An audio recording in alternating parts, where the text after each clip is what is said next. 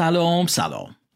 یه دروغ داریم یه چاخان و یه خالی بندی اینا دقیقا یه چیز نیستن ولی خب خیلی شبیه همن. هر سهشون حرفایی هستن که واقعیت ندارن. کسی هم که اون حرفا رو می‌زنه می‌دونه که واقعیت ندارن. و به هر دلیلی تصمیم گرفته که دروغ بگه یا خالی ببنده یا چاخان کنه. اما یه وقتایی یه نفر حرفای غیر واقعی می‌زنه در حالی که اصلا قصد فریب دادن دیگران رو نداره و اصلا نمی‌دونه که حرفاش واقعی نیستن. موضوع قسمت 17 هم پادکست مهرنگیز یه چنین چیزیه که بهش میگن confabulation توی دیکشنری های پزشکی یا روانشناسی این کلمه رو ترجمه کردند داستان پردازی یا چنین چیزی. ولی راستش به نظر من این کلمه خوبی نیست. و تو این قسمت برای معادل confabulation از خاطره سازی استفاده می‌کنم. من رضا امیرم و خیلی خوشحالم که شما شنونده یه قسمت دیگه از پادکست مهرنگیز هستید. پادکستی که توش سعی می‌کنم با سرک کشیدن به بعضی ویژگی های آدمی زاد خودمونو کمی بهتر بشناسیم. اگه موافق باشید بریم سراغ موضوع اصلی قسمت چهارم از فصل دوم پادکست مهرنگیز یعنی confabulation یا خاطره سازی. آماده اید؟ بیا خاطره سازی کنیم با احساسات این دل بازی کنیم. بیا واسه همیشه دوتا عاشق بشیم. بیا قول بدیم که قلبامون راضی کنیم. زربان قلبم با تو میره بالا بگو بگو عشقم کجا بودی تا حالا یک کتابی هست به نام DSM که روانپزشکا ازش استفاده می‌کنن و توش پرونده واقعی تعدادی از بیماران روانی بررسی شده.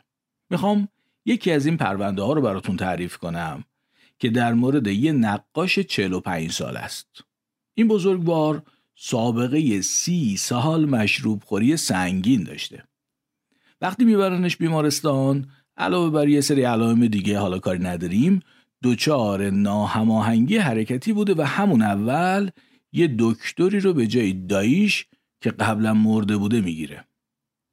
بعد از چند روز درمان ناهماهنگی حرکتیش بهتر میشه اما مشکلات اساسی حافظه داشته.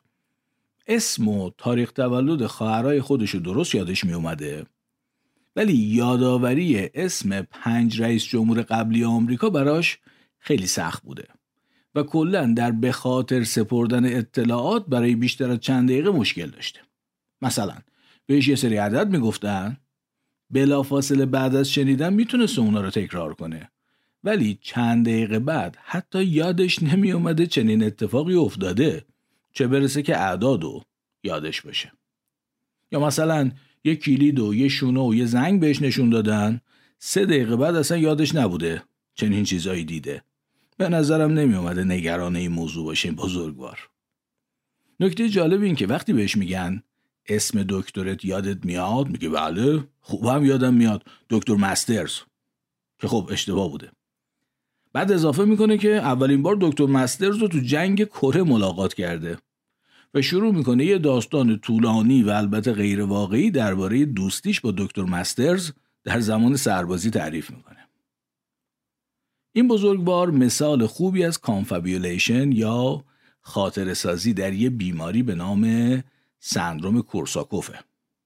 این سندروم کورساکوف در نتیجه مصرف زیاد و طولانی مدت الکل به وجود میاد. سرگئی کورساکوف روانپزشک روس قرن 19 میلادی بوده که این بیماری و confabulation رو برای اولین بار ایشون توصیف کرده.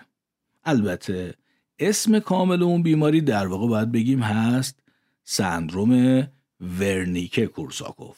نمی‌خوام وارد جزئیات غیر ضروری بشم فقط در همین حد بگم که الکل اول باعث یه وضعیتی میشه به نام آنسفالوپاتی ورنیکه که تو این وضعیت به احتمال زیاد قابل درمانه و علائمش هم برگشت پذیرن ولی اگه درمان نشه و ادامه پیدا کنه کار می‌رسه به سندروم کورساکوف یا در واقع ورنیک کورساکوف که یه جورایی علائمش برگشت ناپذیره اینم بگم که الکل باعث سوء جذب ویتامین B1 یا همون تیامین میشه. از طرف دیگه تو کار کبد برای ذخیره ویتامین B1 یا همون تیامین اختلال ایجاد می‌کنه. در واقع آنسفالوپاتی ورنیکه و به دنبالش سندروم ورنیکه کورساکوف نتیجه کمبود تیامین یا همون ویتامین B1 و غیر از مصرف سنگین و طولانی مدت الکل هر اتفاق دیگه ای هم که موجب کمبود ویتامین B1 بشه می‌تونه این وضع ایجاد کنه ولی شایع ترین حالتش همون مصرف سنگین و طولانی مدت الکله. کمبود ویتامین B1 در واقع باعث تحلیل رفتن یه بخشایی تو مغز میشه از جمله اجسام پستانی که بخشی از هیپوتالاموسن و سندروم ورنیک کورساکوف اینجوری به وجود میاد.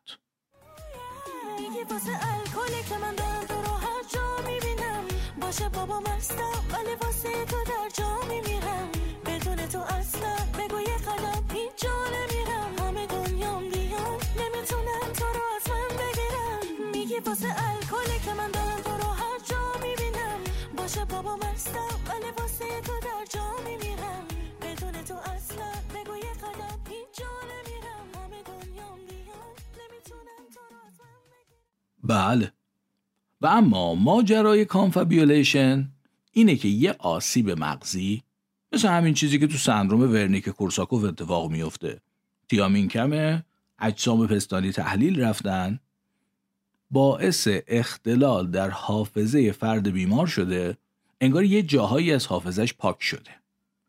و ذهن بیمار سعی می‌کنه جاهای خالی خاطراتش رو با خاطرات جعلی پر کنه. و این کار رو جوری انجام میده ذهن بیمار.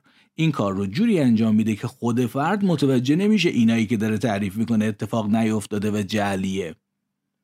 همونجور که اول این قسمت گفتم بیمار قصد فریب دادن کسی رو نداره نمی‌دونه که داره حرفای غیر واقعی می‌زنه مغزش داره این کارو می‌کنه اینم خودش یه موضوع مهم فلسفی ایجاد می‌کنه که الان بیمار و مغزش مگه با هم فرق دارن confabulation یا خاطره سازی به دو گروه اصلی تقسیم میشه. خاطره سازی برانگیخته و خاطره سازی خود به خودی. در هر دو مورد مغز داره جاهای خالی حافظه رو یعنی چیزایی که فراموش شدن و با خاطرات ساختگی غیر واقعی پر می‌کنه. اما خاطر سازی برانگیخته معمولا به خاطر خجالت بیمار از اینکه چیزی رو یادش نمیاد و در پاسخ به سوال پیش میاد یعنی فرد خاطر ساز وقتی صحبت از یه اتفاقی در گذشته میشه یا ازش سوالی میشه و یه جاهایی از حافظش در مورد اون اتفاق از بین رفته این کار رو انجام میده. معمولا هم این بخشای ساختگی ریشه در خاطرات واقعی داره که ممکن از کسی شنیده باشه یا مثلا تو فیلم دیده باشه جای خونده باشه اینجوری. اما تو خاطر سازی خود به خودی شخص در واقع تمایل شدیدی برای پر کردن حفره‌های حافظش احساس می‌کنه و بدون اینکه حرفی پیش بیاد یا کسی سوالی پرسیده باشه خاطر سازی می‌کنه و خاطرات جعلی تعریف می‌کنه. احتمالا متوجه شدید چرا به اون یکی میگیم برانگیخته و به این میگیم خود به خودی تو خاطر سازی خود به خودی معمولا خاطرات جعلی شامل روایت های فانتزی و شدیدا نامحتمل میشه. خیلی هم احتمال داره که حرفای فرد خود بزرگ بینانه باشه. البته بعضی از متخصصا این تقسیم بندی خاطر سازی برانگیخته و خود به خودی رو قبول ندارن. میگن خاطر سازی خود به خودی در واقع حالت شدید ماجراست و خاطر سازی برانگیخته حالت ملایم ترشه. حتی بعضی از این متخصصا معتقدند خاطر سازی برانگیخته الزاما حالت یا علامت بیماری نیست و تو افراد معمولی هم در شرایطی که چیزی رو یادشون نمیاد مثلا خیلی ازش گذشته ممکنه دیده بشه. من البته به خاطر سازی خود به خودی بیشتر علاقه مندم چون یکی از مثالهایی که نشون میده وقتی از تمایلات آدمیزاد حرف می‌زنیم این تمایلات چقدر می‌تونن پیچیده باشن چقدر پیچیده تر از تشنگی یا خارش و اینجور چیزا که تو قسمت های قبلی در موردشون صحبت کردم. فکرشو بکنید یه خاطره جعلی که کلا ساخته و پرداخته ذهنه مثل یه پیچک میپیچه رو تن خسته آدمیزاد و مجبورش می‌کنه تعریفش کنه. عجب چیز عجیبیه این آدمیزاد خاطره مثل یه پیچک میپیچه رو تن خستم. دیگه حرفی که ندارم.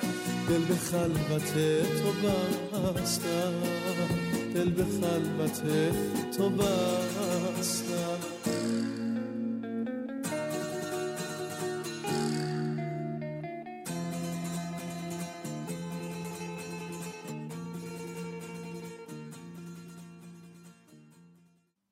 آقای A یه مرد 73 ساله است که توی یه آسایشگاه زندگی می‌کنه. پرسنل آسایشگاه آقای A رو دروغگو و درد سرساز توصیف می‌کنند. این آقا تا دو سال پیش یه تاجر موفق و محترم و محبوب بوده اما به خاطر خونریزی مغزی دچار مشکلاتی شده. در واقع به خاطر آنوریسم دچار خونریزی مغزی شده. حالا آنوریسم چیه؟ مثل همیشه ترجیح میدم سختش نکنم. خیلی مختصر بگم که آنوریسم یعنی بخشی از دیواره یه سرخرگ زده بیرون. فشار خون توی سرخرگ باعث شده که بخشی از دیواره سرخرگ بزنه بیرون. حالا ممکنه اون بخش از دیواره ضعیف بوده و فشار خون باعث بیرون زدگی شده یا اصلا خود فشار خون بالا این حالت رو توی دیواره سرخرگ ایجاد کرده انگار مثلا یه حبابی از دیواره سرخرگ بیاد بیرون طبعا اون قسمت نازکتر میشه و خب ممکنه که پاره بشه. اینجوریه که پارگی آنوریسم می‌تونه باعث خونریزی داخلی مثلا مثل مورد آقای A خونریزی مغزی بشه. در چنین وضعیتی اگه بیمار جون سالم به در ببره بسته به وسعت خونریزی و بخش یا بخشایی از مغز که اون رگ بهشون خون رسانی می‌کرده علائم متفاوتی ایجاد میشه. در مورد آقای A خونریزی مغزی باعث اختلال در نواحی جلویی مغز شده بود. یه جایی طرف قشر لوب پیشانی مغز ناحیه پریفرونتال یا پیش پیشانی. که اگه یادتون باشه تو قسمت قبلی هم در مورد نقشش در سامانه مهاری ازش حرف زدم.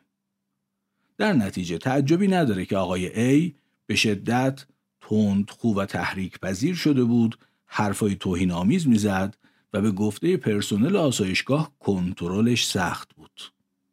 و نکته اصلی اینه که ایشون دچار اختلال حافظه و confabulation هم شده بود و کارکنان آسایشگاه می‌گفتن برای ما داستانهای درد سرساز درست می‌کنه از جمله اینکه ما باش خوابیدیم. دروغ نگو دروغ گو. بس دیگه دروغ گو. بد جوری تنها موندی. تو این شبای جادو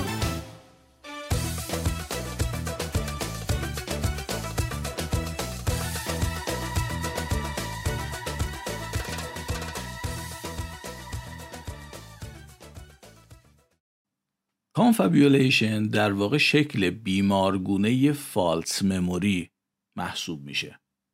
خب می‌دونید حتما تو انگلیسی هم به حافظه و هم به خاطره میگن memory و false memory یعنی خاطره نادرست. حالا وقتی میگم شکل بیمارگونه false memory معنیش اینه که شکل غیر بیمارگونه هم وجود داره و خیلی زیاد هم وجود داره. در همه ما هم به وفور رخ میده و ما معمولا متوجهش نیستیم. اساسا حافظه ما اصلا اونجوری که معمولا بیشتر آدما فکر می‌کنن نیست.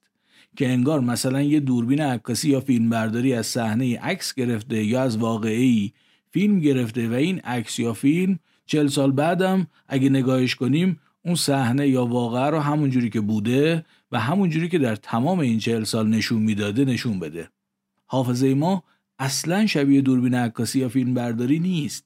خاطره هم اصلا شبیه عکس یا فیلم نیست. پس چجوریه؟ خیلی مفصله ولی دو تا نکته هست که دومیش حتی از اولیش هم مهمتره. اولیش اینه که ما هرگز یه واقعه رو اونجوری که واقعا هست نمی‌بینیم. یعنی نمی‌تونیم ببینیم. همیشه یه فیلترهای ذهنی چیزی رو که اولین بار توی حافظه ما ثبت میشه تحت تاثیر قرار میده. یعنی دو نفر یا چند نفر وقتی با هم یه واقع رو می‌بینن یه تجربه رو کنار هم انجام میدن ولی بازم چیزی که تو ذهنشون ثبت میشه مثل هم نیست چون فیلترهای ذهنی آدمای مختلف با هم دیگه فرق می‌کنه. اما دومین نکته که مهمتره اینه که این خاطره اون چیزی که بار اول تو ذهن ثبت شده هر چی که حالا از فیلتر ذهن گذشته از اون فیلترهای ذهنی گذشته و ثبت شده مدام در حال بازنویسی شدنه. هر بار که بهش فکر می‌کنیم یا تعریفش می‌کنیم با کمی تغییر بسته به حال و هوای اون موقع دوباره تو ذهنمون ثبت میشه. یه چیزایی ازش کم میشه یه چیزایی بهش اضافه میشه. اینجوری میشه که مثلا چند نفر که با هم یه جا و در یه واقع حضور داشتن اگه چند سال بعد شروع کنن اون ماجرا رو تعریف کنن روایت هر کدومشون با بقیه فرق داره. هر کدومشون هم مطمئنن که درست و دقیق یادشونه بقیه فراموش کردن ماجرا چی بوده. به این ترتیب فالس مموری می‌تونه به معنی یه خاطره کاملا غیر واقعی یا تغییر یافته باشه که اصلا لازم نیست تیامین به اجسام پستانی شما نرسیده باشه یا خونریزی مغزی کرده باشین یا چیزی خورده باشه تو کلتون تا اتفاق بیفته. اما خاطره سازی confabulation حالت بیمارگونه false memory ه. حالا اگه یادتون باشه تو قسمت قبلی گفتم که تصمیم دارم از این به بعد تو هر قسمت یه پادکست خوب بهتون معرفی کنم. و توی همون قسمت پادکست باران رو معرفی کردم. جالبه که اپیزود هشتم فصل دوم پادکست باران یعنی آخرین اپیزود منتشر شده تا به حال اسمش هست ذهن عکاس یا نقاش که دقیقا از اسمش پیداست در همین مورده. اما اینجا می‌خوام یه پادکست خیلی خوب و درجه یک دیگه بهتون معرفی کنم به نام پادکست مونیاز که کار یکی از دوستان قدیمی من به نام محمد مصطفی ابراهیمی یا حالا اونجوری که من از سال 94 تو contact گوشیم save کردم محمد ابراهیمیه. چون ما با هم همکاریم و این برمیگرده به خیلی پیش از وقتی که پادکست داشته باشیم. محمد ابراهیمی معلم ریاضیه. تا جایی که من می‌فهمم معلم خوبی هم هست. و البته محمد یه سایت آموزشی هم به همین نام منیاز داره که خود منم تو اون سایت کلی تدریس رایگان دارم و بهرحال پادکست منیاز موضوعش چیزیه که من ترجیح میدم بهش بگم روانشناسی کاربردی. مثلا در مورد عادتها استرس و استراب توجه و تمرکز خداگاهی و کمالگرایی و اینجور چیزاست. دو اپیزود از هفت اپیزود منتشر شده پادکست منیازم دقیقا در مورد حافظه و خاطراته که میشه اپیزود 9 و 10 یه بخشی از اپیزود 10 رو بشنوید. در واقع حافظه یه فریبیه که انسان برای خودش ایجاد می‌کنه و با برداشت های نادرست می‌خواد تا حدودی بتونه هویتش رو اثبات بکنه. چون فکر می‌کنه هر چقدر مسائل بیرونی با من انتباق بیشتری داشته باشن من زندگی بهتری دارم. انسان به جای اینکه با شرایط انتباق پیدا بکنه تغییر رو رشد کنه در واقع کاری که می‌کنه می‌خواد شرایط رو با خودش منطبق کنه. حتی تاریخ رو هم می‌خواد با خودش و هویت فعلیش انتباق بده. برای همینم خیلی وقتا میره توی گذشته خاطرات رو دستکاری می‌کنه اون خاطراتی که منطبق بر هویت فعلیش نیست و حذف می‌کنه به مرور زمان و خاطراتی که منطبقه نگه میداره و حفظ می‌کنه. برای همین هم به طور طبیعی مغز کاری که انجام میده اینی که خوبی های شما رو در گذشته حفظ می‌کنه. بدیهاتون رو میریزه دور و برعکس این کار رو در مورد دیگران انجام میده. یعنی خوبی های دیگران رو تا حدودی میریزه دور و بدی های اونها رو نگه میداره. شاید الان راحتتر متوجه بشین چرا انسان ها اشتباهاتشون از یاد می‌برن. چون برای هویتشون خطرسازه. شاید هم دلیلش اینه که اشتباه رو به عنوان یه زشتی توی وجود خودشون می‌بینن نه به عنوان یه تجربه. اگر کسی اشتباهش براش یه تجربه باشه شاید هیچ وقت اونو فراموش نکنه. چون اونها بهش کمک می‌کنن درک درستتری از زندگی داشته باشه بهتر زندگی کنه. ولی اگر کسی اشتباهش فقط براش این حکم داره که این اشتباه شخصیت من نابود کرد. آبرومو برد. سعی می‌کنه اونو کمرنگ کنه و از یادش ببره تا بتونه به بقای هویتی خودش ادامه بده. این رو هم باید بدونیم این شرایط و ایجاد هویت بیشتر درونیه تا بیرونی. یعنی بیشتر این هویتیه که انسان پیش خودش داره نه هویتی که پیش دیگران داره. خیلی وقتا اصلا دیگران می‌دونن به فرد میگن بابا تو فلان کار کردی قبلا این کار کردی. ولی این فرد قبول نمی‌کنه با اینکه دستش جلوی دیگران رو شده چون اون هویتش پیش خودش نمی‌خواد خدشه‌دار بشه. این مسئله در سازمان بله. البته متاسفانه تولید پادکست منیاز هم مثل پادکست باران مدتیه که متوقف شده و من امیدوارم به زودی محمد و تیمش دوباره شروع کنن به ساختن این پادکست خوب. لینک Castbox پادکست منیاز رو می‌ذارم تو توضیحات این قسمت که مستقیم برید سراغش. فعلا چهل و هفت قسمت وجود داره که می‌تونید بشنوید و حالشو ببرید. برگردیم به confabulation یا خاطره سازی. تا اینجا دو تا از مواردی که این پدیده توشون دیده می‌شد و گفتم. یکی سندروم ورنیکه کورساکوف که معمولا به خاطر مصرف سنگین و طولانی مدت الکل و کمبود ویتامین B1 و تحلیل اجسام ممه‌ای مغز رخ می‌داد یکی هم آسیب به قشر پیش پیشانی که امروز می‌دونیم در تثبیت حافظه یا اصطلاحاً مموری کانسالیدیشن نقش خیلی مهمی داره. کلا این قشر پیش پیشانی که تو قسمت قبلی هم ازش صحبت کردم خیلی قسمت مهمیه و نقش خیلی برجسته ای در چیزی که ما هستیم داره. یه موردم که اصلا نمی‌خوام واردش بشم و فقط در حد نام بردن میگم شیزوفرنی یا همون اسکیزوفرنیه. یعنی در شیزوفرنی هم ممکنه که confabulation دیده بشه. اینم تا یادم نرفته بگم که اجسام پستانی در مغز ما بخشی از هیپوتالاموسن. اسم آناتومیکشون هست mammillary bodies. اگه قسمت 11 پادکست به نام جایگاه ارائه شیر رو شنیده باشید اونجا توضیح دادم که چرا ممه یا مشتقات و مشابهات این کلمه یکی از اوریجینال ترین کلمات مشترک همه زبون هست.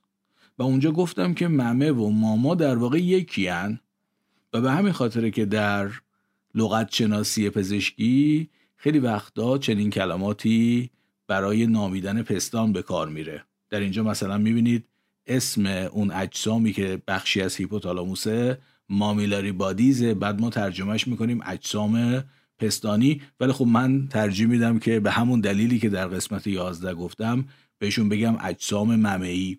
مثلا ماموگرافی رو حتما شنیدید که یه روش تصویربرداری از پستانه.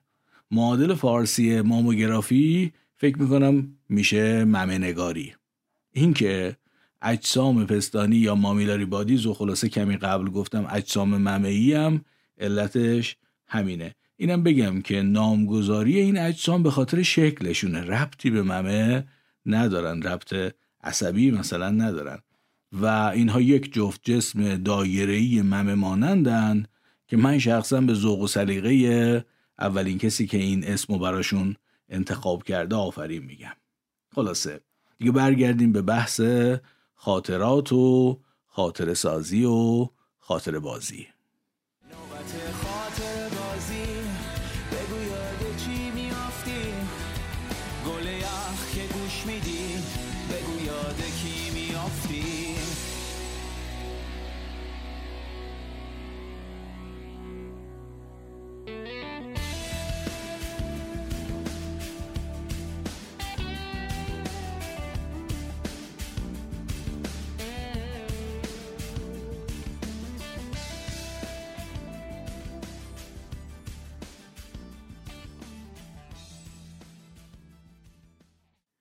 یکی از کسایی که در مورد false memory و confabulation خیلی کار کرده یه پژوهشگر ایسلندیه. اسمش فکر می‌کنم گودجانسونه. در واقع امیدوارم تلفظ اسمش همین باشه. ایشون روانشناس و جرمشناسه و علت اصلی شهرتش به خاطر پژوهش هایی که روی موضوع false memory و confabulation تو اعتراف و شهادت غذایی انجام داده. شهادت شاهد عینی در دادگاه. ممکنه بدونید که خیلی وقتا شاهدای عینی که تو دادگاه شهادت میدن و مثلا با اطمینان میگن بله این خودش بود مثلا این آدم در یک ساعت خاصی از اون خونه اومد بیرون لباسش هم خونی بود. بعد در نتیجه اون آدم بدبخت به فنا میره در واقع دچار فالس مموری هن. شاهد قرض و مرضی نداره که اون بدبخت رو به فنا بده. وقتی هم شهادت میده اطمینان داره که شهادتش درسته. اما ساختار حافظه آدمیزاد چنین چیز قابل اعتمادی نیست. بعد از این عجیبتر اینه که ممکنه متهم بر علیه خودش هم شهادت نادرست بده یعنی اعتراف بکنه. فالس کانفشن اتفاق بیفته که اینم یه جور false memory یه و از نظر آقای گود جانسون جزء مقوله confabulation قرار می‌گیره. یه پرونده خیلی جالب رو من در موردش خوندم. مربوط میشه به سال 1974 در ریکیاویک مرکز ایسلند که توی این پرونده 6 تا متهم بیگناه بعد از مدتها حبس در سلول انفرادی و صدها ساعت بازجویی همشون بر علیه خودشون اعتراف می‌کنن و حرفاشون هم کاملا با هم هماهنگ بوده. حالا ممکنه فکر کنید چجوری ممکنه. نکته اینه که بازجویی مکرر پلیسا و نوع سوالایی که پلیسا میپرسیدن و بودن طولانی مدت در سلول انفرادی باعث شکلگیری یه داستان جعلی یا فالس مموری در ذهن این افراد میشه. و خودشون هم در واقع بعد از مدتی باورشون میشه که این اتفاقا واقعا افتاده و در نتیجه در دادگاه علیه خودشون شهادت میدن و اعتراف می‌کنن و محکوم میشن. و جالبه که بدونید بررسی مجدد این پرونده و مشخص شدن اینکه این اعتراف نادرست بوده تا همین سال 2020 طول کشیده. فقط می‌خوام اینم اضافه کنم که پلیسا از اینها سوالایی میپرسیدن جهتدار. مثلا میپرسیدن کدومتون جنازه رو دفن کرد؟ خب اصلا جنازه در کار نبوده. این بدبختا اصلا قتلی انجام نداده بودن. اما وقتی برای روزهای پیاپی هی این بدبخت توی سلول انفرادی بوده درش می آوردن می آوردن بازجویی می‌گفتن که جنازه رو دفن کرد. دوباره فردا دوباره فردا دوباره فردا حافظ این امکان رو داره که کم کم باورش بشه که جنازه ای در کاره و کسی دفنش کرده معمولا هم که پلیس ها حالا حداقل تو این فیلم ها ما دیدیم دیگه. مثلا به هر کدوم از اینا میگن که بله همه همدستات اعتراف کردن. مثلا فلانی گفته که جنازه رو تو دفن کردی. و وقتی این مدام برای یک بدبختی که توی سلول انفرادی تکرار میشه کم کم همونجوری که حافظه می‌تونه یک داستان جعلی رو بسازه می‌تونه یک داستان جعلی رو بپذیره و باورش کنه. و ساختار حافظه اینجوریه که وقتی چنین چیزی مدام براش تکرار میشه و میپذیرتش انگار که واقعا تجربهش کرده. یعنی شخص اینجوری میشه که میپذیره که جنازه ای در کاره و کسی دفنش کرده حتی باورش میشه که خودش این کارو کرده. اون وقت میره در دادگاه بر علیه خودش اعتراف می‌کنه. مقاله آقای گود جانسون رو می‌ذارم روی کانال تلگرام. حتما اگر دوست داشتید بهش یه نگاهی بکنید براتون جالب خواهد بود. راستش یکی از چیزایی که در مورد پرونده این ماجرا خوندم متن یه پادکست انگلیسی بود و کامل قضیه رو از اول تعریف کرده بود. از موقعی که دو نفر گم میشن و بدون اینکه جنازه ای پیدا بشه پلیس شک می‌کنه که اینا به قتل رسیدن تا اینکه چجوری شیش نفر بدبخت متهم میشن و طی چه فرایندی داستان پلیس رو باور می‌کنن و اعتراف می‌کنن و خلاصه محکوم میشن و البته ماجراهای بعدی با شرکت جناب آقای گود جانسون تا سال 2020 که به روشن شدن اصل قضیه منجر میشه. وقتی هم داشتم میخوندمش یه کوچولو به این فکر کردم که اصلا همینو بکنم یه قسمت پادکست. ولی دیدم خیلی جنسش در راستای کار من نیست. بعدم حال نمیده محتوای آماده یه نفر دیگر رو استفاده کنم. این مشقتی که من برای رسیدن به مطالب همین قسمتی که الان یواش یواش داریم به آخرش می‌رسیم کشیدم رو شما که نمی‌دونید ولی من خودم ازش لذت می‌برم. کلی چیز خوندم تا این مقدار خیلی کمش رو انتخاب کردم و اینجا براتون تعریف کردم. به حال سه تا مقاله از آقای گود جانسون خوندم که دو تاش مال سال 2014 و 2016 این ماجرا توی مقاله سال 2014 اومده و یه داستان دیگه هم که در مورد دزدی بانکه و اونجا هم اون فرد بدون اینکه گناهکار باشه بر علیه خودش اعتراف کرده توی مقاله هست که حالا اگر دوست داشتید توی کانال تلگرام پادکست ببینید و بخونید. و اما جناب آقای گود جانسون یه سیستم اندازهگیری پیشنهاد پذیری شاهدها رو هم ابدا کرده. یه جور تست روانشناسی به نام GSS معروفه. گود جانسون Suggestibility Scale که یه تست روانی همونجور که گفتم یه تست روانشناسیه و مشخص می‌کنه هر شاهدی چقدر استعداد و آمادگی پذیرش اطلاعات نادرست رو داره. به زبون خودمون چقدر میشه حرف تو دهنش گذاشت. به این توجه کنید این که ما می‌تونیم تو دهنه یه نفر حرف بذاریم این که چنین ضرب المثلی چنین عبارتی توی زبون ما هست در واقع در مورد ساختن فالس مموری در ذهن کسی دیگره. و این GSS scale ی معیاریه که آقای گود جانسون ابداع کرده برای فهمیدن اینکه یه شاهد چقدر آمادگی داره چقدر مستعد اینه که مثلا پلیس یا کس دیگهی حرف تو دهنش بذاره. یه صفحه ویکیپدیا هم داره این تست. لینکشو می‌ذارم تو توضیحات این قسمت. اگه خواستید یه نگاهی بهش بندازید. و اما مهمترین نتیجه تمام چیزایی که تو این قسمت شنیدید اینه که تصورتون در مورد حافظه و خاطراتی که فکر می‌کنید محال یادتون بره کمی تغییر کنه. و بدونید اون چیزی که جوری تو ذهنتونه که میگید انگار همین دیروز بود. اصلا همین الان جلو چشمه. ممکنه اساسا حتی اتفاق نیفتاده باشه. می‌دونم حرف بزرگیه و پذیرفتنش سخته. اگه هم نپذیرید حق دارید ولی باور کنید اینجوریه.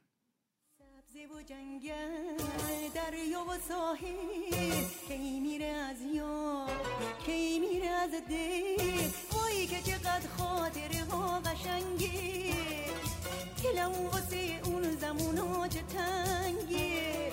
گذشته های دور من واسه منی خواب و خیال خیال.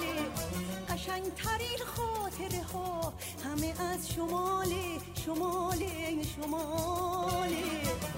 خاطرات شمال محال یادم بره.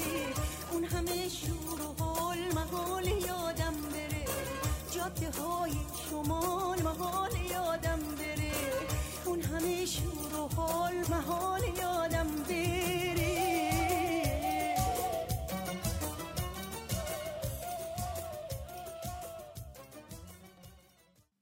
آخرین حرف این قسمتم بگم و دیگه تمومش کنم. این چیزی که الان شنیدید خانم همیرا میگه که خاطرات شمال محال یادم بره. در واقع ایشون دارن از یک قضاوتی که در مورد خاطرات خودشون دارن حرف می‌زنن.